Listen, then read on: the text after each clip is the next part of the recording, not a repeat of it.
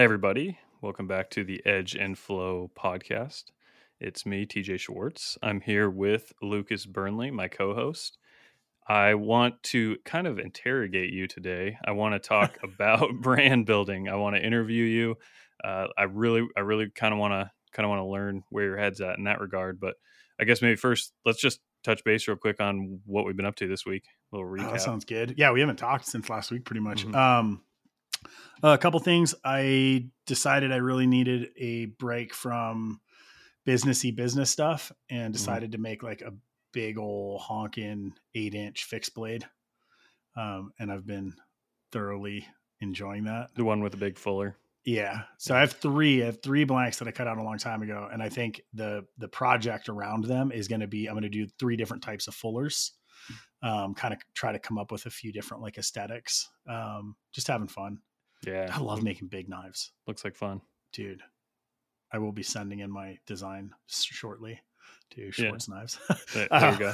Uh, and then the other thing, I guess, that's taken up a lot of time is um, Burnley Brand is doing a collaboration with Good Art Hollywood, um, who is a very rad. I like almost hesitate to call them like a jewelry company just because the like how broad the like the design level they do is and like the products. So they they they use this term like um, luxury EDC Mhm. and that is like very much on brand. So we dropped a we dropped a little teaser, twenty five piece sprint run of a new ring that we're working on. Oh, yeah. Um, I did not see that, so I'll have to. Yeah, look at it. I'm psyched. It's like on Good Art's Instagram and stuff. uh, it's it's not we we did we basically did it inside of the the Burnley like collectors club, the Brawler Club, Mm, Oh, I and we just released twenty five pieces, sold uh, basically like in a few sizes. Mhm. um, rings are really hard because it's such like a preferential size thing. Um, so basically, let everyone get a chance in there, and then I threw the link in my main Facebook group and gave Mhm. those guys a shot. But we're basically we wanted to just like dial in production and do these have like a little bit of a different like maker's mark on the inside. They're called they're they're marked with AR, so it's like ad- advanced release. So kind of kind of fun um, if Mhm. you're of the collector mindset. Mhm. And then, but we're getting ready to launch like a real pre-order with real sizes. Well, you're all over the types of things that I want to ask you about later in this episode. I was All right. I, I put like three bookmarks in my brain on what you were just saying, so we'll we'll All right. dig into that. Uh, what about you? Uh, yeah, it was a it was a weird week, kind of spinning around. Uh, it was my son's first birthday, and so that was good earlier earlier in the week. So happy about that. And uh, towards the end of the week, Zach in the Wild, Zach Whitmore, uh, who you may know from previous Blade HQ da- uh, days on YouTube, he now I like now- both those guys, Zach and yeah, Jamie. and Jamie Greger, Dude, who's so who's good. the the editor and filming guy. They they've got their sweet YouTube channel, Zach in the Wild, and yeah, he was just he was doing some big loop filming with, you know, I I don't even know all the people he's visiting, but it sounded like a big, like maybe even more than a week big trip. Oh wow! Um, so he came, yeah, just coincidentally, he realized he was coming by the shop near me, so he stopped in. We did a little filming and stuff. Got to catch up with them, so that was Nice. awesome. And then uh, did stone some blades today. So today was the actual day in the shop day. Uh, got a design finished and submitted this week, Ooh. but I was at the tail end, so pretty much just kind of finalizing it and submitting it this week. And then just tax stuff. It's that time of year. I, dude, we're getting ready to into do it. yeah, I, I'm not looking forward. yeah. I sat down with my CPA and talking about I'm converting to the S corp, like I mentioned, and so trying to get this year's taxes all set up while it's still Yeah. early in the year. S Corp's going to be a game changer. Yeah, yeah. It seems like it. Definitely seems Nice. like it. Yeah, little little mix, little mix. I don't know why, man. Yeah, it feels this week has felt like like started out pretty good. I like when we jumped on, like I went out to the shop this morning. I was like, I'm gonna finish this handle, and it's like all hand shaped everything. Um, and like within ten minutes, I got my first phone call, Yeah, and my day basically just like spiraled into Oh, management so mode. fast. I know, Yeah. I know. I'm getting better about protecting my time, hmm but like like this week, there was a bunch of days where I didn't answer the phone or like schedule anything before one or two p.m. Yeah. So It make it makes sense. Like I was I was calling to talk to a machine shop, helping an, another guy out, and the owner of the company who still runs the machines. I, I know him pretty well, and the the gal at the front desk who answered the phone, I could tell like how well she was Mhm. trained to be like, get all the info before she even considers bringing it up Mhm. to the owner. And I'm like, that would be nice to have Well, that's the thing. Like at our scale, we need to be our own gatekeepers. hmm Once you once you scale past that, it's like easier to yeah, to start to create a little separation. You need Yeah. a password. yeah, right, Like- yeah. It's a secret handshake before they yeah, can secret talk handshake. to me. Yeah, that's funny. Cool. but but yeah man so i am excited about this episode it kind of occurred to me because we've we've been in such a conversational mindset all the Mhm. time with this and just kind of back and forth but that there's you know some topics that i i strictly just want to learn from you about and i think kind of defining this as like me interviewing you in a way kind That's of fun. tease it up so Well, thanks for having me on your podcast. oh yeah Uh, long time Well- listener, first time interviewee. Took me you know a lot a lot of emails to to get a hold of you and then finally glad to have you here Yeah, gatekeepers and yeah all. right right Yeah, I'm psyched. Um, I since you had like brought this up last week, I was thinking about it. I was like, man, maybe I should like write down like some of my like thoughts around like like branding and brand building and like all this. And I was like, no, so much of it has been organic and like intuition based that I actually felt that having to like answer some questions and stuff on the fly would be beneficial for me because I don't know that I have answers Mhm. for a lot of things. right Um, and then also uh, maybe more interesting. So that's my plan. Yeah. I know nothing. Yeah. Well let's get to it Let's i it. i wanted to do a quick intro on uh what i what what i view your skills to be just to set the platform so like Oh, okay. I, I I think most people would agree, or a lot of people in the industry would agree that you you possibly are like one of the best brand building, brand managing individuals in the entire industry. I, I Hmm. believe that, and I think I am not alone in thinking that. And uh, that's why I'm excited for this conversation. You've got you know multiple brands you're doing. You're always helping brands that you're working with. You design for companies. You're always giving a lot of designers. You know, they're just giving design input, but I know uh, with your inner workings with a lot of these companies, like you're helping on the branding side too, Mhm. and it's just a big part of what you do. Um, and so, anybody listening to this, there's a good chance they already know that, but if you didn't, that's that's that's why I'm asking you these questions. Fun. But uh, but first things first, I guess. Tell me about in the. Would you say that like your the way that you managed your brand at it seems like a piece of the like if there's a pie chart of all the things you focus on like brand management is a bigger piece of the pie than what most makers would have for you has it Yeah, always would- been that yeah, I way would, I would agree with that. Um, and this would have to go back before I had the concept of brand because there there was a lot of years of knife making where that hadn't come really come in yet. Like you think of reputation, you think of your name, you think of your company, but those things do not necessarily equal being a brand, hmm right? Mhm. Um, so yeah, I think, man, I think it's like pretty holistic. Even just that little like segue got me like off. What was the what was like the the root of the question? well it just seems like uh, if you were to Oh, the look at your right? time as a pie chart it's such a big part maybe of what you're yeah, doing yeah, yeah. So the ooh, yeah. Even early on, I mean, you have to think like I came into the industry when forums were just absolutely popping, Mm-hmm. right? So this is like not pre Facebook, but pre Facebook for like small group collectors and like every you know user group is in Facebook. Um, and so yeah, I think that from that point, like from there, it's like just like thinking about like, hey, I want to do t-shirts. Like, why do you want to do a t-shirt? You're like you're a knife maker. Well, t-shirts are cool. It's advertising, but it's like it's just a, a different level of um, connection point for a customer.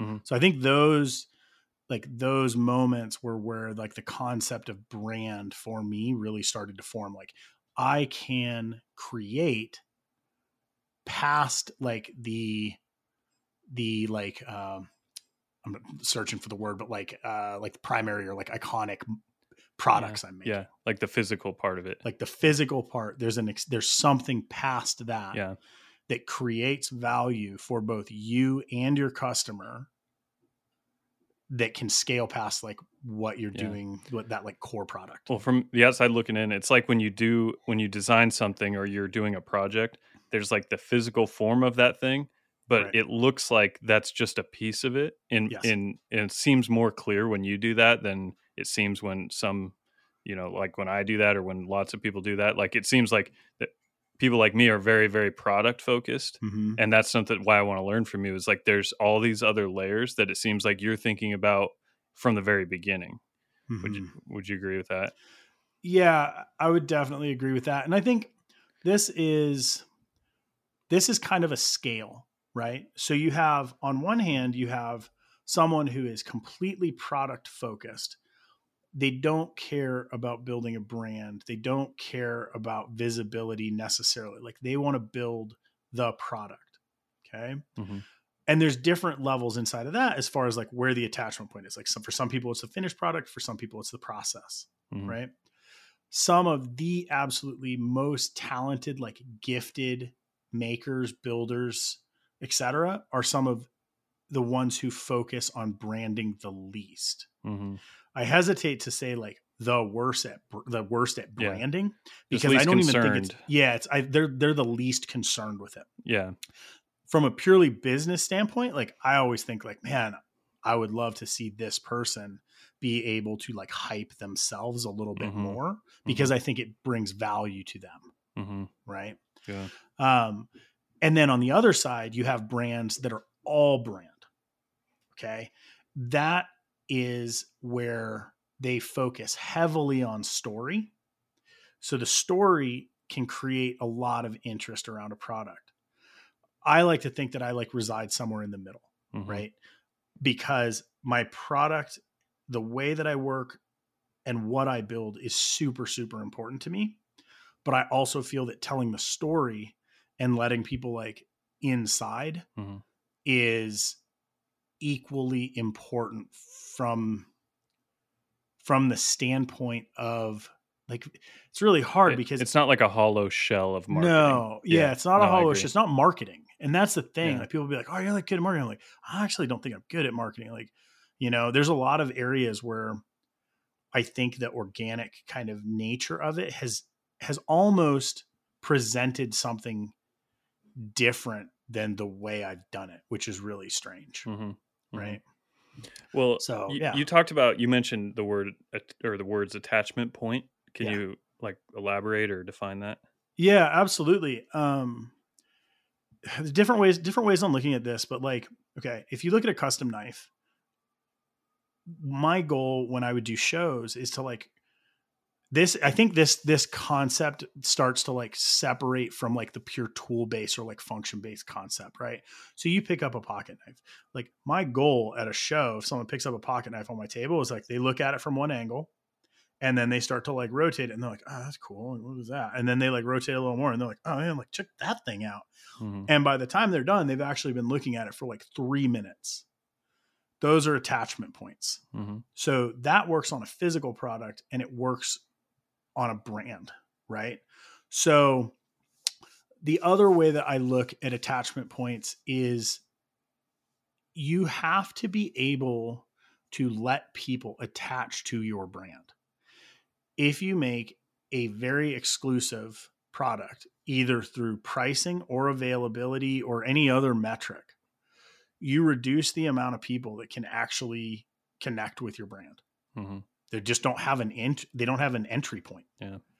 by allowing the brand concept to reach past that core product line you're allowing people to engage like at their own level Right. you know like Yeah. hey i don't have i don't have $2000 to buy this custom Yeah.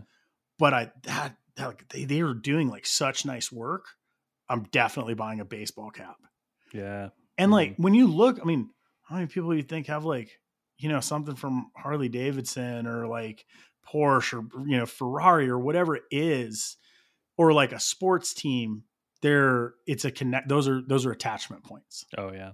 right? Oh for sure.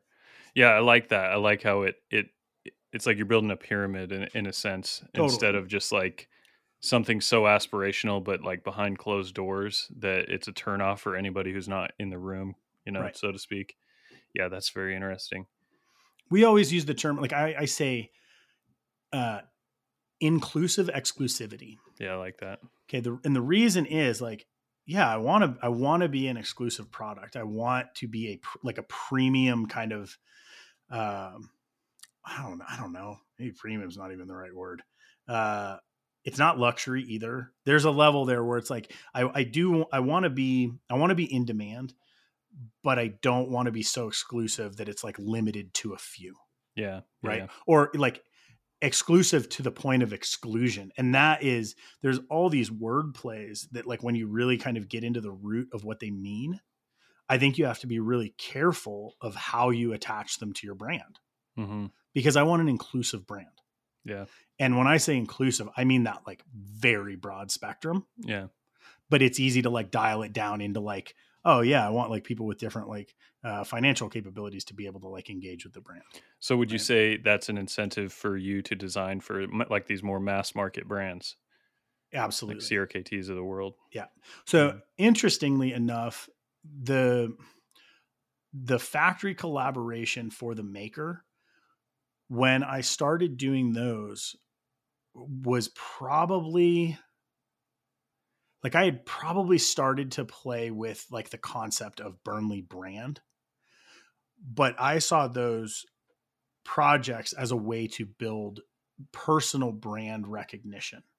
So at this point, kind of everybody, like, I think people have a much more open view of like you as a brand, right? Like Mhm. you, you, the maker, you, the artist, you, the creative Mhm. as a brand, regardless of whether you, you are fitting in like a standard, like concept of what a brand or what most people think of a brand is. Yeah. Yeah. Um, but yeah, so even to this point today, I look at factory collaboration as more of like individual branding and and having less to do with like our brand. Yeah. It's it's like you're the you're the face that is uh like sort of encapsulated in the Burnley brand.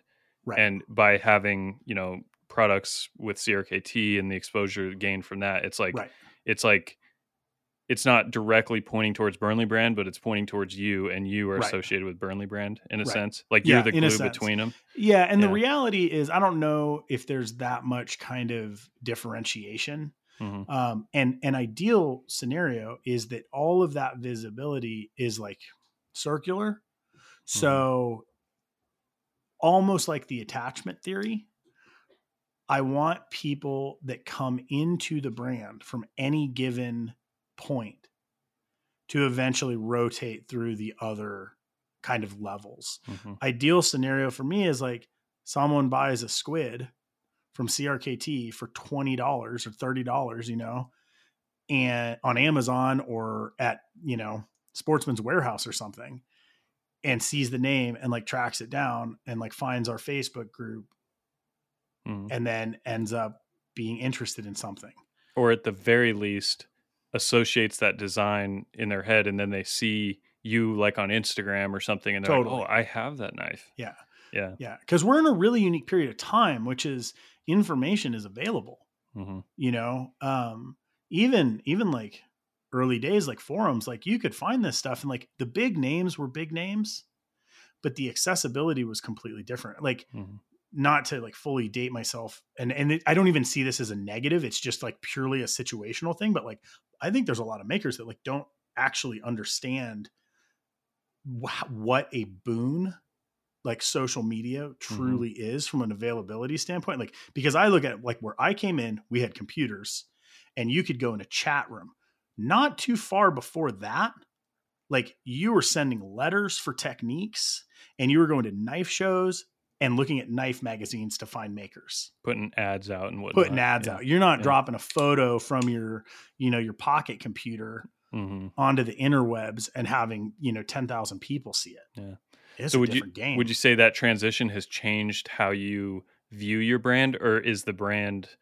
Do you do you feel like the brand transcends that technology? Does that make sense? uh no it doesn't transcend it i think it's i think it's partially a product of it Okay. um as well as i mean com- not fueled completely by it, but but to to say like I would have the same brand without social media is like absolute trash. It just wouldn't it wouldn't be possible. Right. Be a different Um, different yeah, some of this stuff like from a standpoint because I realize we're going to get like probably pretty far into the weeds with this. If anyone is really curious about something you can read on brand building that that like almost identically parallels my philosophy, um, there is a book by Bobby Kim um, who has a brand called The Hundreds, which is a streetwear company, and it's called "This Is Not a T-shirt." Mm. um and i read it and i like man like not to sound corny but i like goosebumps at like certain points because he started his business the same year i started mine Mm. and reading it was like reading a journal from like myself in a parallel universe a universe where like i started doing clothing instead of making knives yeah. super good Well, it's interesting that you mentioned that because when I think of your brand building, that is what I immediately think of is like the streetwear scene. That I, I subconsciously connected those just Yep. based on like the feel. yep And I think that's accurate one thing that I've thought of is with your brand is like there's a lot of different ways to do a brand, obviously, but it seems like the way you've done it, it's like you've sewn a cool factor into it because there's some brands that they don't really have the cool factor, but they're seen as like functional or they're seen as Right. like useful or inexpensive or whatever. But it's like there's like a swagger cool factor Right. that that you've sewn into it that really reminds me of like the streetwear thing. right eh, well Would- and that was that, come- intentional? yeah in it's hard to say intentional because it's not like intentional not not from like a strategic standpoint did i look and say hey i need this cool factor so i think there's like a there's like a couple concepts around branding that are really important to keep in in focus which is like one is just authenticity like people know i think a lot of times if you're faking it Mm, and yeah. so chasing fads or chasing trends because you see something is like a really good way just to like fail. yeah, So the other component of that is that I feel the best brands are the brands that like you belong to or are part of. So like my brand in a way is like an amalgamation of all of my interests. And since my interests are broad, the scope of what I think of as brands is broad. Mm, And I feel like a lot of people, like when you're talking about, like, say, in the knife industry, I just think it's, I think it, that brands are being built inside of a culture where they, it's like a more functional, trying to think of like how to put this together. You know, like, it's almost like tool brands or like, like a hunting company or something. And, and this stuff is starting to change now too, right? Because mhm. you're having like younger company owners that are interested in like broad spectrum have broad spectrum interests Mhm. but for a while it was like yeah it's like okay this is like a, like we make hunting knives and like this is our hunting knife aesthetic and like they're not Yeah. worried about seeming cool Mhm. nor should they be right. but i think for people coming into this the industry to try and follow in those footsteps because you think that that's like how knife brands or like edc brands are run i think that is a that's a huge trap like we always used to joke about shot show it's like you have two aesthetics okay Mhm. you have like uh distressed dystopian and you have like wood Yeah. those those are like the two things hmm Yeah. Right. So I think that that trying to like do you have do you have a vintage American flag or do you have like a war torn tattered radical flag? Yeah. Yeah. Like when you've got like the Remington double barrel that's engraved with Yeah. a pheasant in gold inlaid on it, and then you've Yeah. got the M4 carbine fully Yeah. decked out, the suppressor. Yeah. yeah. that's like it's just is so is there room like you look at the firearms industry is there room for that to change like it is changing now but it's because you've got like these super talented gunsmiths and stuff that are like yeah actually I'm like I'm also a skateboarder and like this Mhm. is the aesthetic that I like hmm you know So, So, let me ask you this: like, your the way you set your brand up is very obviously like human focused, and what I mean by that is like you you do your family. It's like obviously a family business. If you Yep. follow any of your accounts, it's obviously you. Like you're obviously a real person. You know, this podcast is kind of an example of that. That's not the only way. There's brands that there is no person person, if Right. that makes sense. Yep. When you set out, you made Burnley knives, Yep. Burnley brand. Yep. You could have done like, you know, New Mexico Knife Works or whatever. Totally. What so can you talk about that and how intentional or yeah, how absolutely. accidental that was? Um, totally accidental on that standpoint. Like when I started making knives, for the most part, like you made knives under your name. There were people and brands who had a, a, a name hmm for their knives, you know.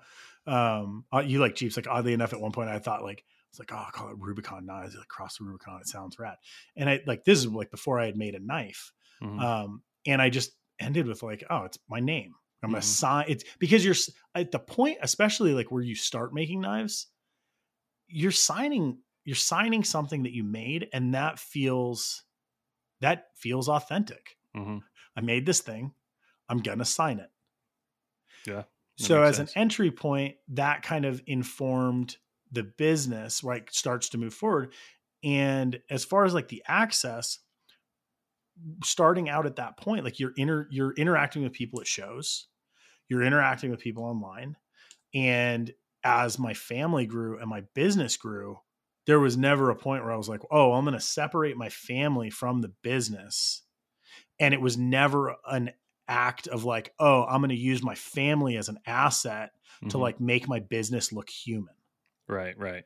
Yeah, It's, it's it's not it's not artificial, which is kind of to your previous point. It's right. It's like just authenticity that can be interpreted however Yeah. you people want. Yeah. yeah and it i mean the access i i i really think that that's what makes the knife industry in general pretty interesting is that you have we've talked about this before like your level of access to whatever level of mover and shaker you want to find is is pretty flexible Mhm. like you go to Blade Show, you can talk to almost anybody in the industry, from whoever owns a company to your favorite maker to you know people you don't know. I mean, it's just Yeah. it's broad spectrum. Yep. Yeah, for sure.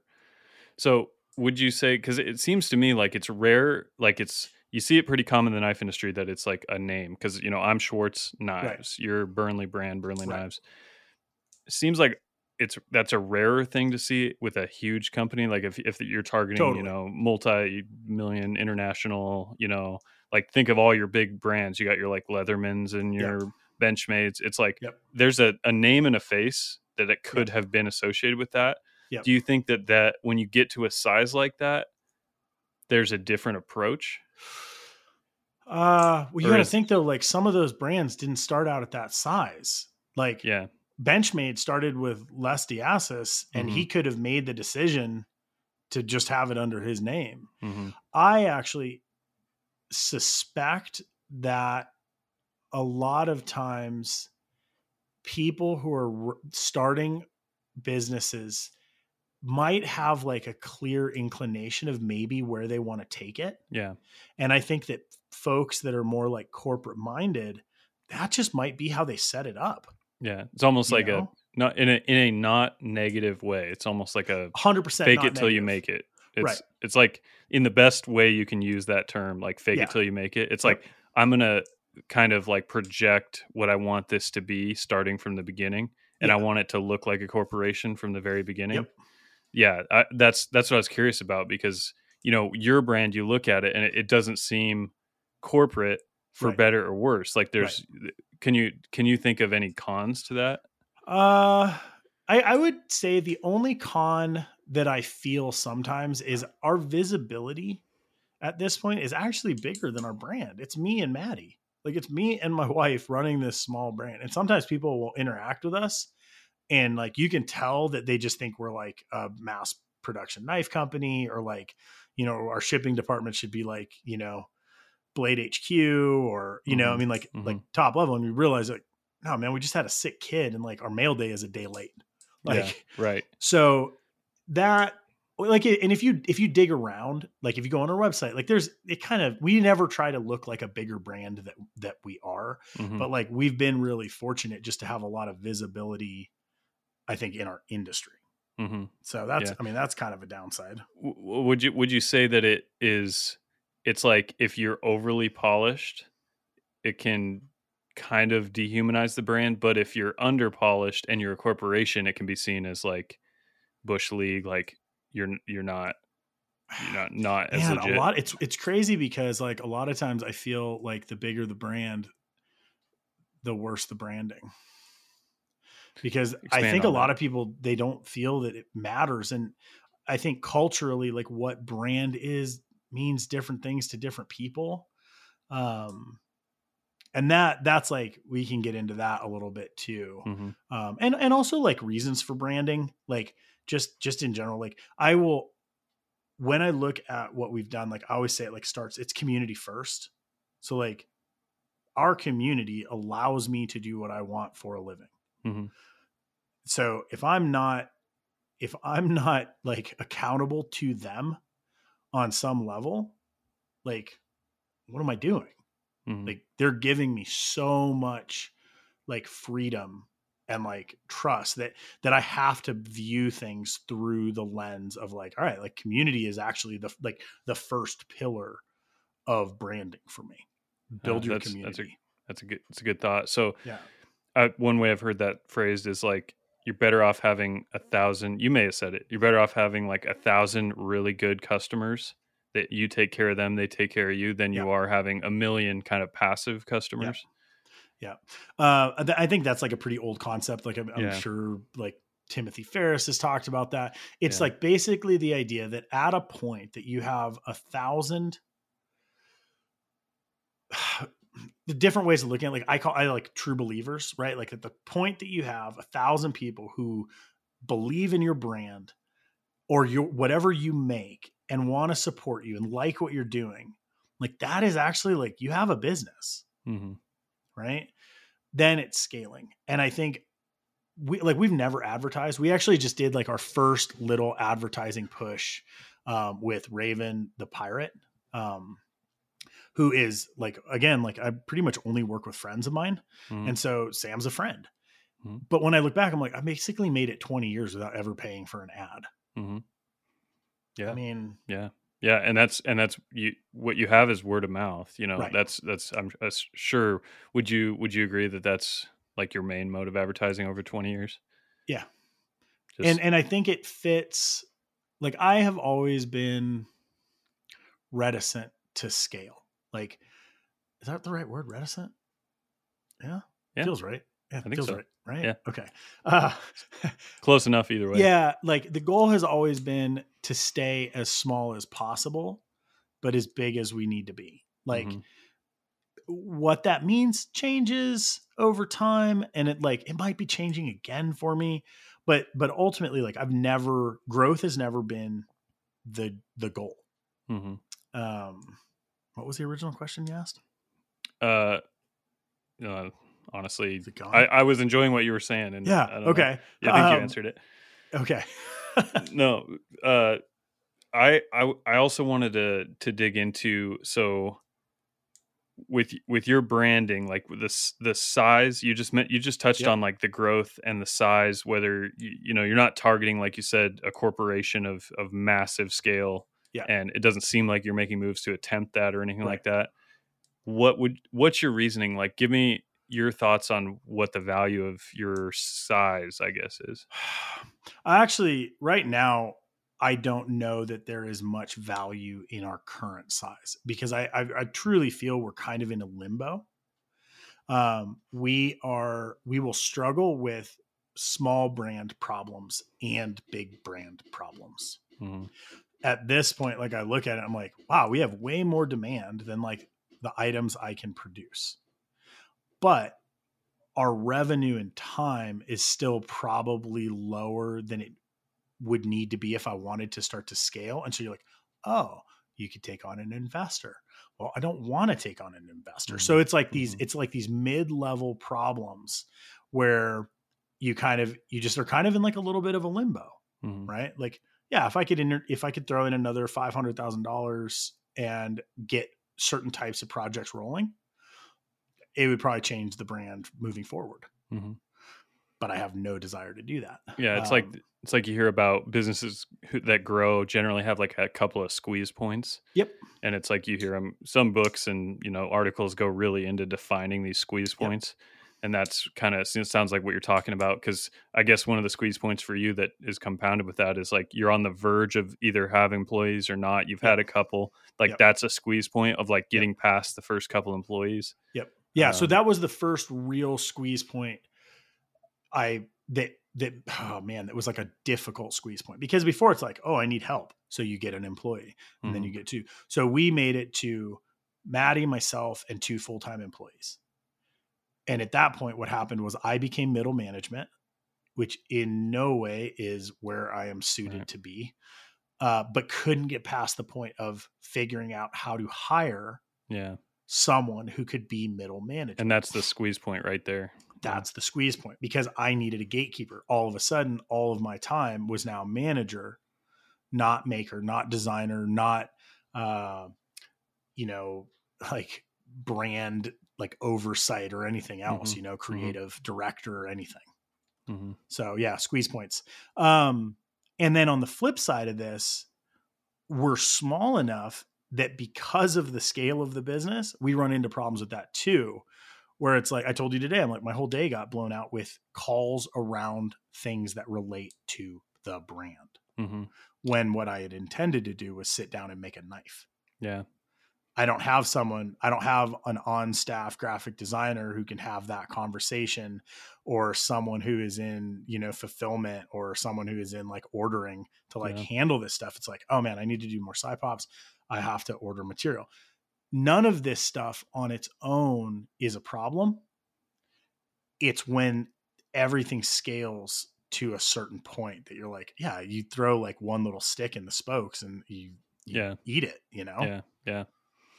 No, for sure. So it, it seems to me like the size of your brand, it I mean, tell me if this rings true to you. It's like you see, I mean, Facebook comments are Facebook comments, but it's Yeah. one one little gauge. It's like the way people interact and respond on social media to like a big corporation Yep. is like they have a sensation they're not talking to a human being. Yep. But it's like your brand is small enough that if you read your comments, Yep. it's like they're talking to you Yes. is that part something you wish to retain Um yeah, I mean I guess in a way the feeling feeling like the company is accessible to people is important to me. What's what's really funny is like so Maddie basically manages like the Burnley brand Instagram. mm-hmm. Some people know this, but like most people just still respond with like hey bro. Like they just make the assumption that it's me everywhere. Mm-hmm. Um, so I think with I think with scale, it's like it's like you talking about the the machine shop and the owner and like the you know secretary like blocking for him. hmm Like there's there's a point where not everybody needs access. Yeah. Um, i guess i guess let me make sure i clear that up that i'm not Sure. talking about like people all these people being able to access you no, what no, i mean but is the like perception it looks like it, you're a person right. and you could get based on the style of your branding and the size of your company Yeah. to where they they just by default assume they're not talking to to yeah yeah Yeah. Um, I think probably our goal would actually be to move towards that a little bit for Burnley brand. Mhm. Um, and that's why like originally like I would I would kind of do Burnley knives and Burnley brand stuff under my main feed. But what we realized was it didn't give no one else would be able to post under my feed because it's my voice. Mhm. And so Burnley brand like Instagram is essentially Maddie's voice and my voice Mhm. either one of us can go in there and post. By extension, if we ever had someone who could help with social media, they would also be able to go in there and post. And so Mhm. I think that that maybe ties into like kind of a tenet of branding, which is like at the point that you are building brand, I think it's worthwhile having an idea or like an oversight on scale Mhm.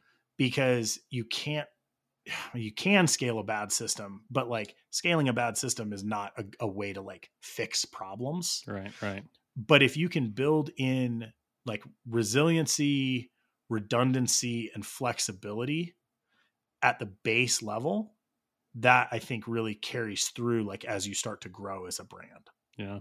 Right. Yeah, for sure. And it when I look at your brand and I see like like I said how you can easily anthropomorphize Burnley brand. It's like a he, it's like a human being. It's like a, Yeah. a real thing.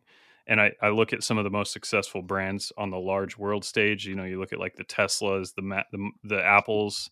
You've got Yes. like the Steve Jobs types. You got the Elon Musk types. Like if they if there wasn't that human image when you look at a brand, maybe that would have been problematic in their growth. Yeah. So it seems like that's you're onto something there. Would Yeah. you say though that like I kind of already asked this question, but I guess yeah. would would you say like is there a reason not to do that? You know what I mean? Like I, I think this or is back there a the point where you should like pull in? I think it depends on you. Yeah. So are you front of the house or back of the house? hmm Because there are a lot of people that don't want to be the front person, you know, of a brand. hmm Where I realized that if my brand were to scale and I had all the help I needed and all the infrastructure, I would essentially want to move into the position of creative director and still be the front man. hmm Yeah. because that that's like that to me is like the kind of the fun part of it and it's it's where i feel a lot of the value that i provide or like my my where my personally felt skill set like resides well Yeah. right And it and I, I do tend to agree that it's like you, a brand has to have a human face. Yeah. Somewhere, right? Um, yeah, that's that's great. and it can be the the beauty of it is like it can be different types of human faces and that attracts a different audience or a different personality i guess would be Mhm. like the easiest way to look at it. Hmm um like you could be like you know super quiet genius you know mechanical engineer type that doesn't want to talk to anybody and you're still you can still be like the front man Yeah. of a brand. I mean, you look at Elon Musk; like he's just yeah. he's not the charismatic type, but he's still, he's got a he's like a hybrid though yeah, because he's also not shy. Yeah, and he likes to kind of get into it um i've spent like a decent amount of time thinking about that for some reason because Yeah. he's so polarizing yeah. but that is not that's not a bad thing Yeah. Um, he he's like a he is a brand, you know, and so absolutely and that's where and so like, is Steve Jobs. E- exactly and it, it that's one thing i've noticed with you is like it gives you the power to start sub brands because if you you can associate your face with it you can transition credibility Right. whereas like let's say you're just a faceless brand Yep. you can't transition credibility because if you start a new brand Yeah. it's just a ground zero from the ground up there's Starting no up, there's no transition happening of credibility Yeah, it's almost like a LinkedIn of like uh, like company accomplishments. Like, Yeah. oh yeah, like this brand, yeah, or like like a musician leaving a band and doing a side project or moving to another another band. Mhm. There's a lot. I think there's a lot of value in that if you are willing to engage with community in a way that allows you Mm. to be vulnerable. Yeah, I think we can dig into that too a little bit more. Your like community engagement profiles, obviously, it seems like some of the special sauce for what I was outlining in the beginning and how you've Sure. been prolific. And can you talk tell me about like strategies? How how do you think about that? The, com- the community engagement itself. I mean, this is this is where I kind of mean that it gets it's so like intuitive. Like when you think about community, what does community mean? So the way that you look at community is probably the way your brand is going to handle community. hmm Unless you have like an oversight committee that's like, uh, no, no, your like warped idea of community is not community. We Yeah. need to fix this and you need to keep your mouth shut Right. right? Um, and the night, like again, not to be not to go on like a negative rant, but like the knife industry, because of the kind of like the variance in like the the base and like I don't know, like political, socioeconomic, religious, like what people can perceive as community is very different. hmm Um, so for me, there was never any plan. Like I want to welcome people into the community. It's like you just want to make friends. I want to make friends. I Yeah. want them to make friends. I want to be a positive member in my own community, and I only want people who are positive in mine. Yeah. right? Uh, inside of the larger knife community, my goal has always been to essentially be like an ambassador of our industry. Right. Yeah. So if someone from outside of our industry meets me, I want them to leave with a positive view of the knife industry. Yeah. If I'm speaking to a customer, I want the same thing. If I'm speaking Mhm. to a company, I want them to feel like custom knife makers are good. If I'm speaking to a custom knife maker about companies, I want them to think that the companies are good.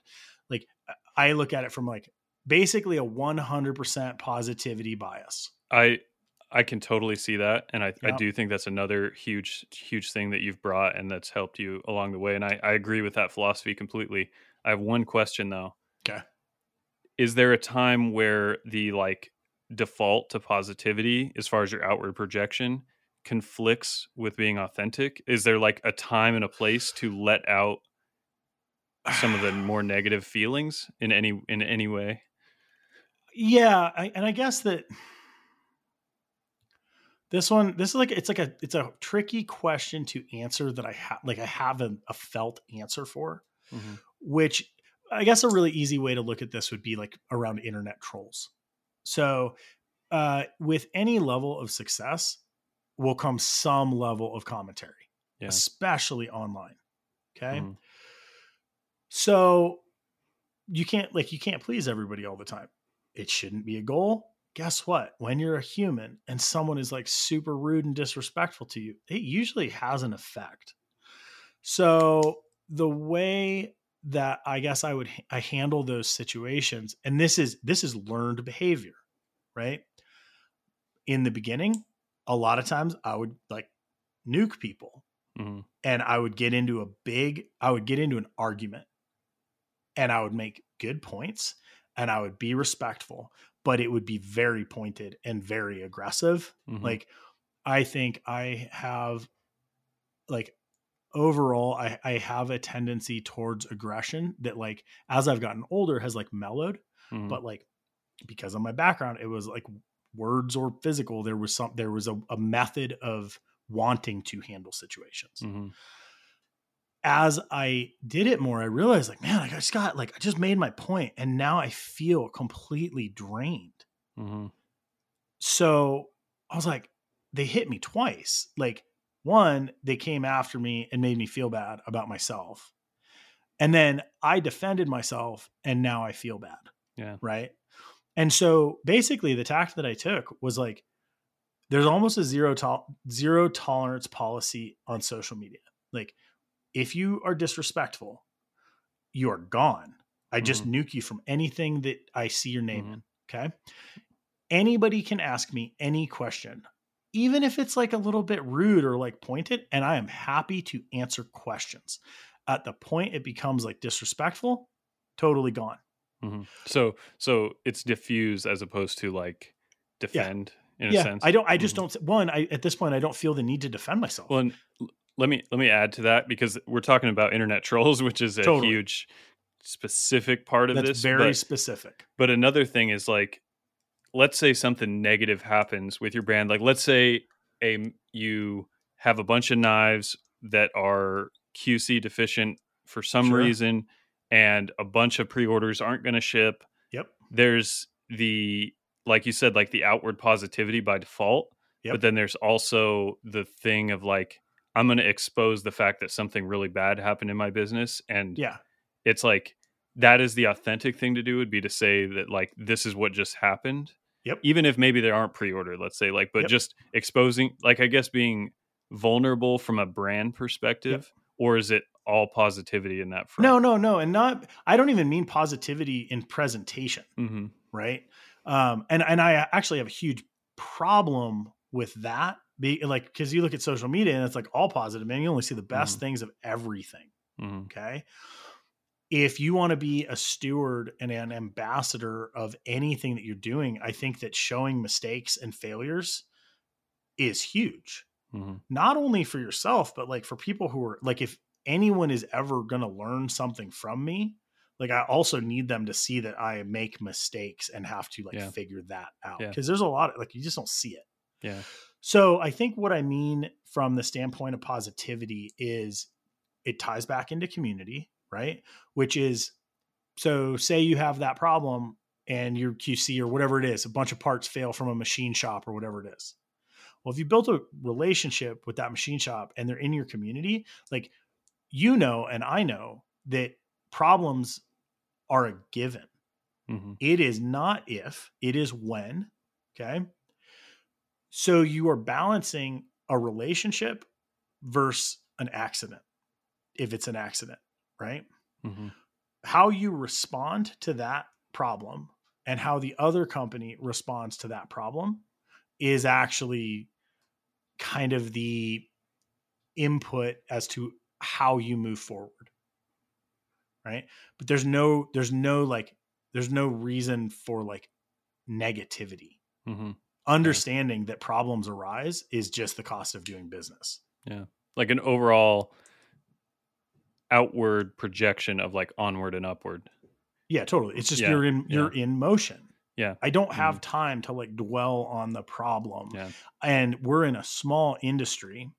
And for me having relationships that are strong is more important than having perfect projects Mhm. because if at that point it's purely transactional i'm just not i'm just not interested in Yeah. it like Yeah. i and people have like heard me say this before but like in the collaborative process my favorite point of any of the relationships has been our first fight Mhm. because at that point I've seen how the relationship is going to proceed. Mhm. Like, you know, I've been in meetings with CRKT where we've started to yell at each other. Mhm. That's scary. That could have been it. That could have been it. If there wasn't like the trust and the value and the relationship, that's the end of the that's the end of the partnership. Mhm. So you walk away from the table, you you you know get yourself together, and then you work it out. At that point, you feel secure. So I look at it in the same way with customers. Like I look at it in the same way with suppliers, and I look at it in the same way with other brands and other makers. Right? Mhm. Mhm. I do not see competition. I never have. I don't see uh yeah, I guess I mean competition's so broad spectrum. I just look at it, I'm like, hey, this is we're in a small room. I want to know I want my people to be successful and happy. And if that is the case, that room, that industry, like we all rise e- raise Yeah. each other up. Yeah. Like rising tide raises all vessels. I think it's just so appropriate for our industry, Oh, for sure. right? Yeah. No, I agree. I agree completely. So we touched on your community outreach, how that's a part, your positive general outward projection, um, the size of your brand, and like how that plays into it. The there's uh, there's other bullet points, but can you think of any other bullet points that are like critical Or that- people ought to know? I mean, not really. I think one of the reasons we started Burnley Brand itself was so that I had room to play because we build, especially if you start building a product that people really like, they assume that that's the product that you make. And when you look at knives, like you see this, like you see makers that are getting ready to retire that are making the same models they've been making. And not that that's a bad thing at all. Like they found the thing that they wanted to make but I also realized my tendency to do that. And so Burnley Brand gave me kind of this experimental eh, kind of format Mhm. where I could say, look, I do this, but I'm going to play with this. I, I would say, like you, you mentioned attachment point. It's Yeah. almost like the unpredictability of your brand is an attachment point itself. Yep. Because it's not. If you're planning, if you make an announcement like, "Hey, I got some cool stuff, got a drop," it's like, I know you really well, and even me, I'm like, oh, I haven't. I it could Right. blow. I, I honestly don't know what that's going to be. I really don't. Yeah. So uh, that that's the unpredictability and the like avoidance of getting into ruts Yeah. and like and that's something that I've had to be make sure I'm aware of is I, I like I said I'm asking a lot of these questions to try to internalize and one of the mm-hmm. things I've always thought about is like the process of the product you know is what I keep thinking about but it's like making sure that that doesn't become a rut you know what I mean of Right. like this process is what I'm doing like you Yep. mentioned and if it's too predictable is that am I am I missing out on an attachment point there you know And that comes back to that like personal kind of question like what's the goal?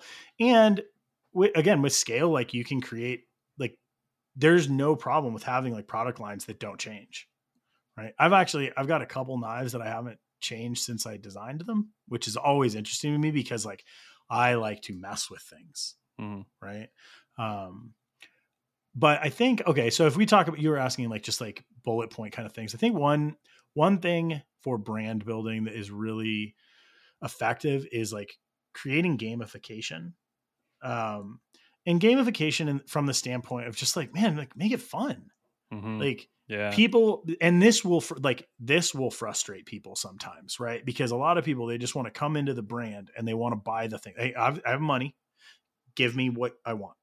Mhm. with these small brands like it doesn't work like that. And so doing things like drops which are heavily streetwear based right like no one from streetwear is ever going to question what a drop is or Mhm. or and they're not going to question why it sold out in 30 seconds they're Mhm. going to like understand culturally oh yeah there's like a bunch of people that want Mhm. this at least they did this for us to give us a shot at it Well, and there's, I think what you're also describing is like the entertainment value of the brand Yep. beyond just like the functional cutting a thing performance value. Yeah. totally Yeah. Well, Yeah. and that's this is where this is where like branding and marketing get nebulous. Okay. These things are authentic to my brand. We've done them. I started doing lotteries because I had seven custom knives at a show and a hundred people standing in front of my table. Mm. Yeah. So it was a lotteries necessity. are it's Yeah. necessity. And it's like Mm. I don't want to bum people out. I want people to be stoked when they go to a show and I want to give people a chance. Yeah.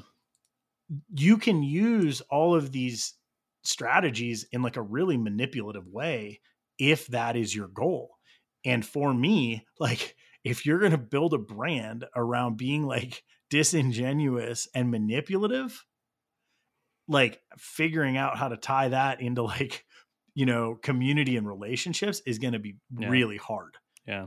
You know, Mhm. um, but like I, I, it's shades of gray, just like any aspect of life. Like certain things could be looked at from like a re like you know people will think like oh you control your output to like control the market like well, we actually don't have the ability to do that at this point Mhm.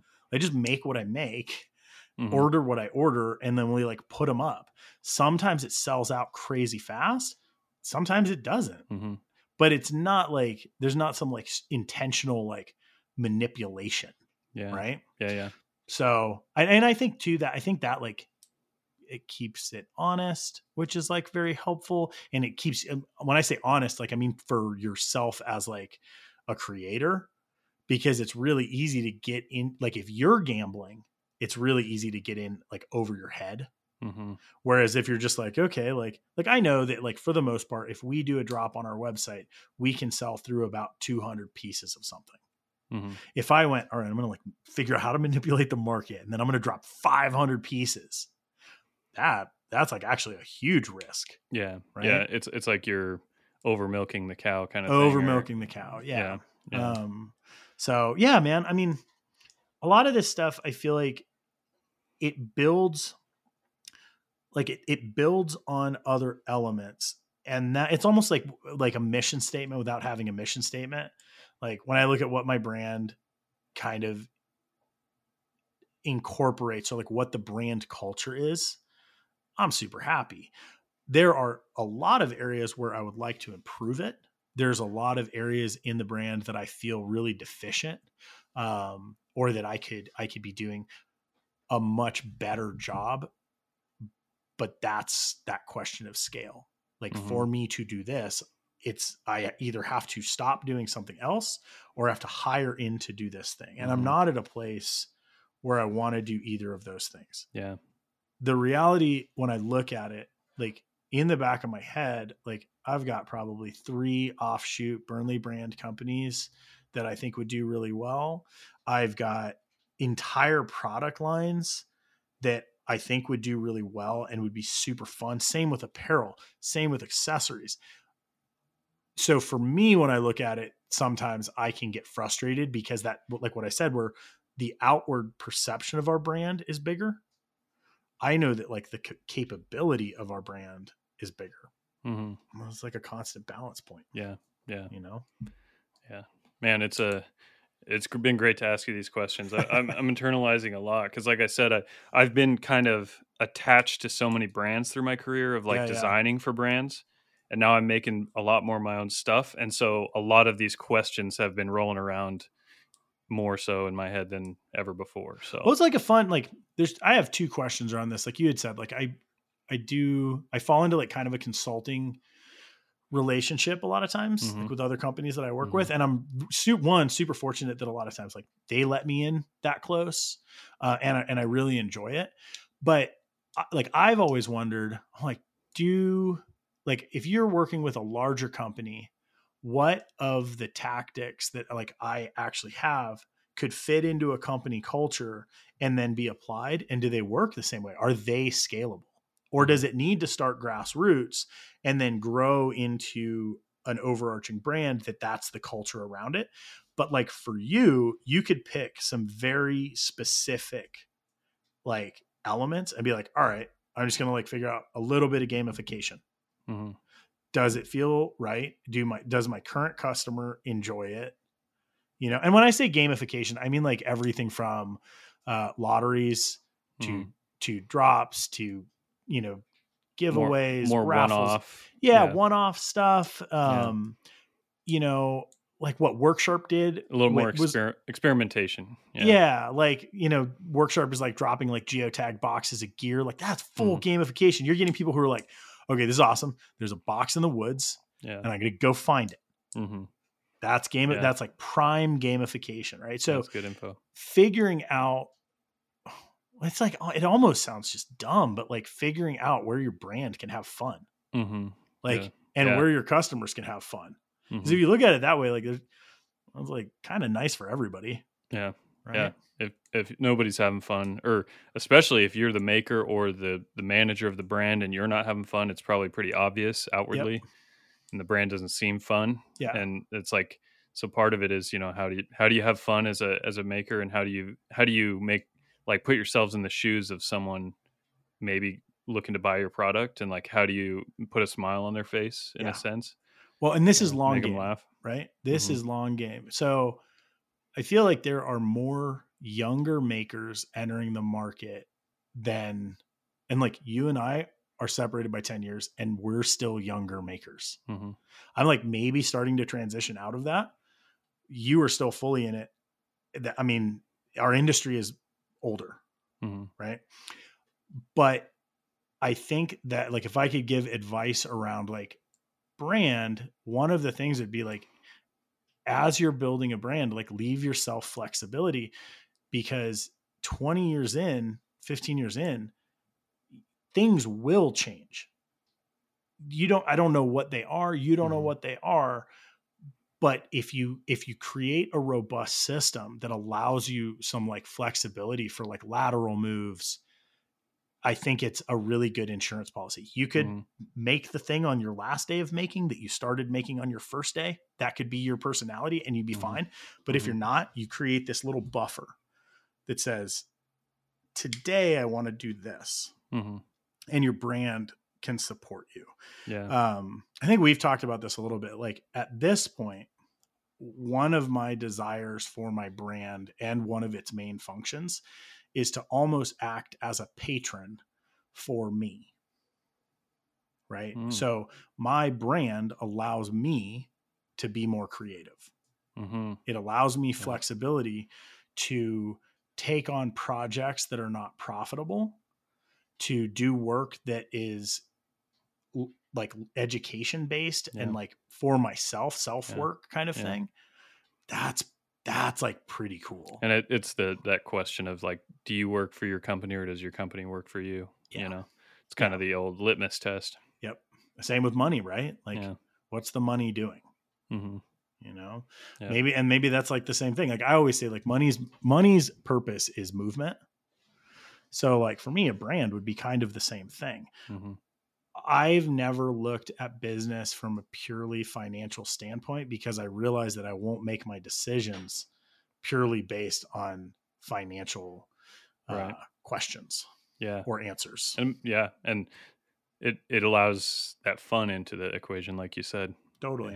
Yeah. yeah. Yep. Burnley brand is fun man It really Thanks, is. dude. Trying to make it more fun. yeah.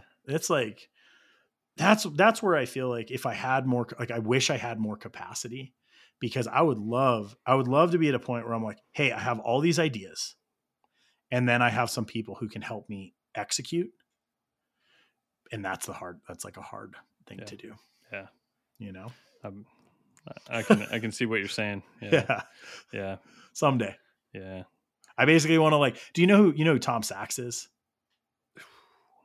Rings a bell, Okay. maybe Uh, he's an artist. Um, I will send you a video. Anybody listening, if you look up um, Tom Sachs 10 Bullets, it is.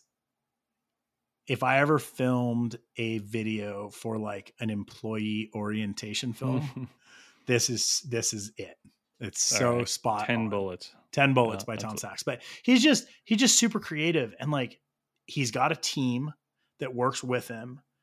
He has ideas, he gets to make the things he wants and then he has a team that's able to like help him with some of the like process Mhm. kind of tasks. And I think that's like pretty common. I mean like painters have people paint, you know, like like laying out canvases for them and stuff like that. And it's like it's a very it's like a weird thing to look at, but I think that when I see a company, I'm like, yeah, I would love to just be in it, like in an R and D lab. It was like when we went to, um, I guess I won't mention the name of company. Went and toured company, and the owner has his own like R and D lab, right? awesome. That's like that's awesome.